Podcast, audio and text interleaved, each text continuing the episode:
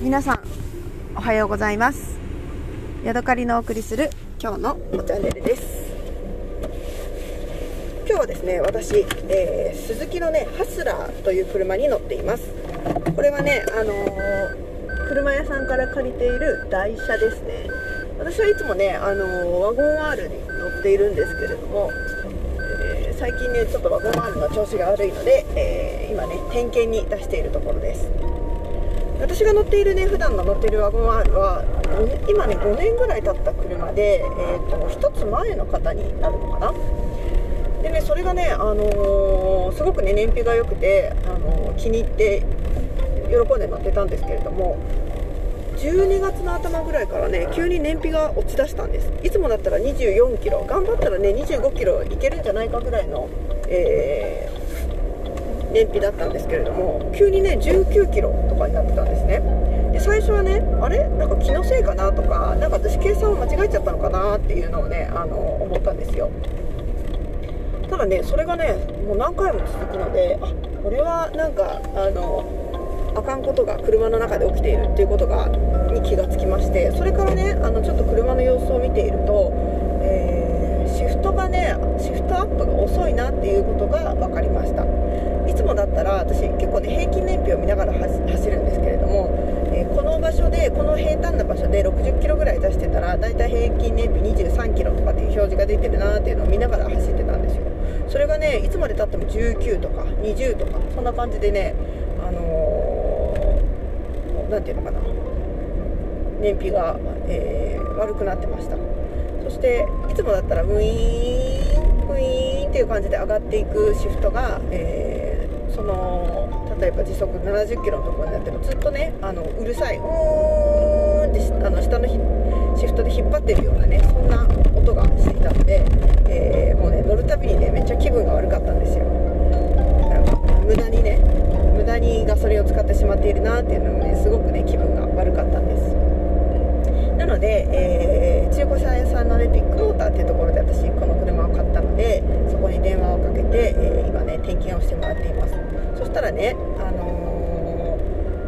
ー、やっぱりそういうシフトが遅いなっていう事例が事例がというか症状が確認できたので鈴木のねお店に問い合わせてくれたらしいんですね。そしたらなんかよくある症状だからまあ、1回鈴木の方でディーラーで点検してもらえもさせてもらえませんかっていう話になって今、えーとね、点検料が78000円かかるって言われたんだけどまあそんならいいかと思って、えー、鈴木のねお店に出して見てもらうことになっていますでねそこから、えー、いくらねあの部品代がかかるかっていうのがあれなんですけれどもまあ一応45万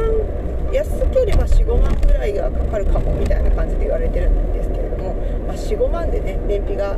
えー、回復するのであれば、まあ、私としては1年で元が取れるぐらいのお金なので、えー、いいかなって思って、早くなるといいなと思っています。ただね例えば20万円かかりますとか言われたらどうしたもんだろう。もうそのまま乗った方がいいのか。でも毎回毎回ねそのシフトが、えー、燃費が悪いなと思いながら乗るのも嫌だしなどうなんだろうっていう感じですね。で私ね、あのー、昔のことを思い出したんですけれども私が自分のねあの昔ロードスターとかそういう車を乗ってた時に燃費なんてねすごく悪かったんですよね。今のそのワゴン R に比べると。15とかは全然出なかった気がする。11とか13とか。でもその頃ってね周りがみんなそのぐらいしか燃費があのそんなにいい感じがなかったので別にそんなもんかと思ってね。だから多分こまめにガソリンスタンドに行ってたんだろうね。ねそれを考えるとね20 19キロ出てもまだ文句を言うって人間は、えー、便利というかそういうのになれるとね不平不満を言うようになるんだなと思ってねちょっと自分なりに苦笑いをしてしまうというか。そんな気持ちになりました。はいさて、えー、今朝ねあの珍しく、えー、温かいねお茶を飲んだのでそのお話をしたいと思います。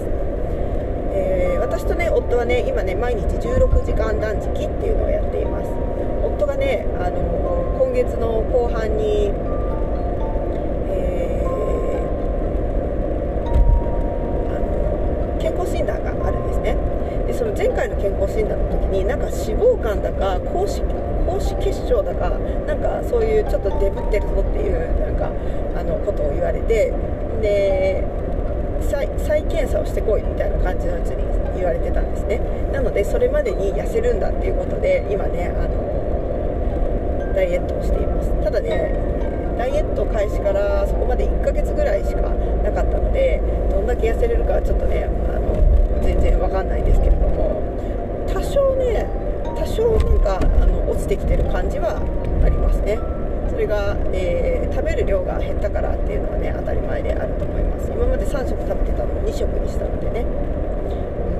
その代わりにちょっとねあのお弁当の量を増やしたりとかはしている朝ごはん食べていかないから今までお弁当1個だったところにりんごをつけたりとか温かいスープをねスープジャーに入れて持ってってもらったりとかしてるんだけど、まあ、それだけでね1食分をオーバーするほどのカロリーとかそういうのにはならないと思う。で、えー、今ね、えお昼と夜ご飯だけを食べるっていう生活をしています。で、えー、そうそうそう。今日ねあのいつもは夜のうちにね、えー、室温出しにしたお茶があってそれをね朝起きた時にストーブの上で少しだけ温めてほんのり温かくなったぐらいのものをお互いマイボトルに詰めて、えー、持ってっています。飲んだ時に冷たってならないぐらいの本当にねなんか30度とか多分40度もいかないと思う。そんなぐらいのあの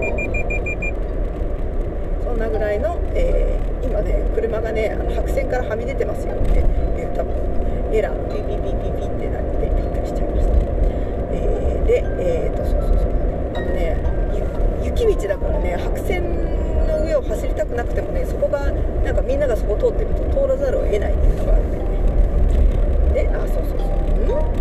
？40度ぐらいに温めたというかほんのり温まったお茶をお互いあの持ってっているんだけれどもいつもは、えーと、夜のうちにね室温出しにした、えー、室温出しにお茶を作っておいてでそれを温めるんだけれども昨日はねあのちょっと容器が空いてなくて室温出しにすることができなかったんですよ。でね起きたら夫がね夜のうちにちょっとお茶を飲んでいたのが、えー、2人分ほどのねお茶ができていませんでした。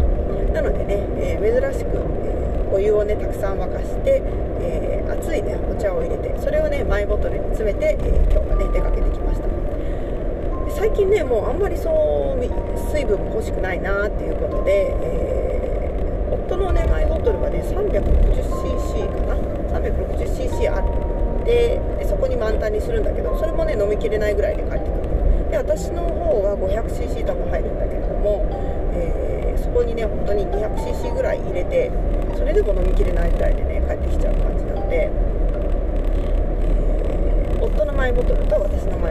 それからねまだねお茶が余ってたのでコップ1杯分がまだ 350cc ぐらいは余ってたのかな。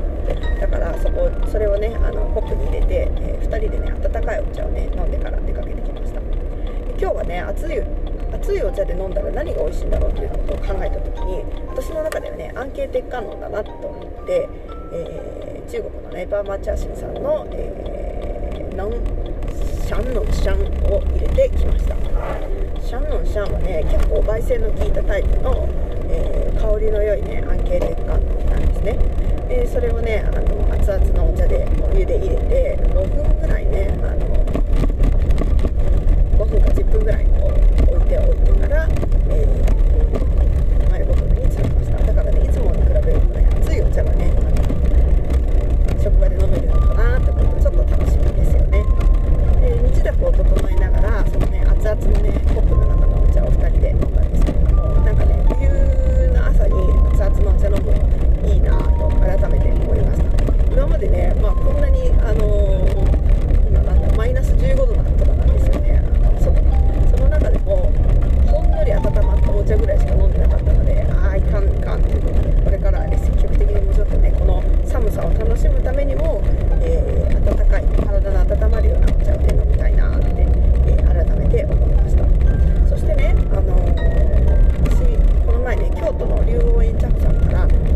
ら時にットピっていうねお茶を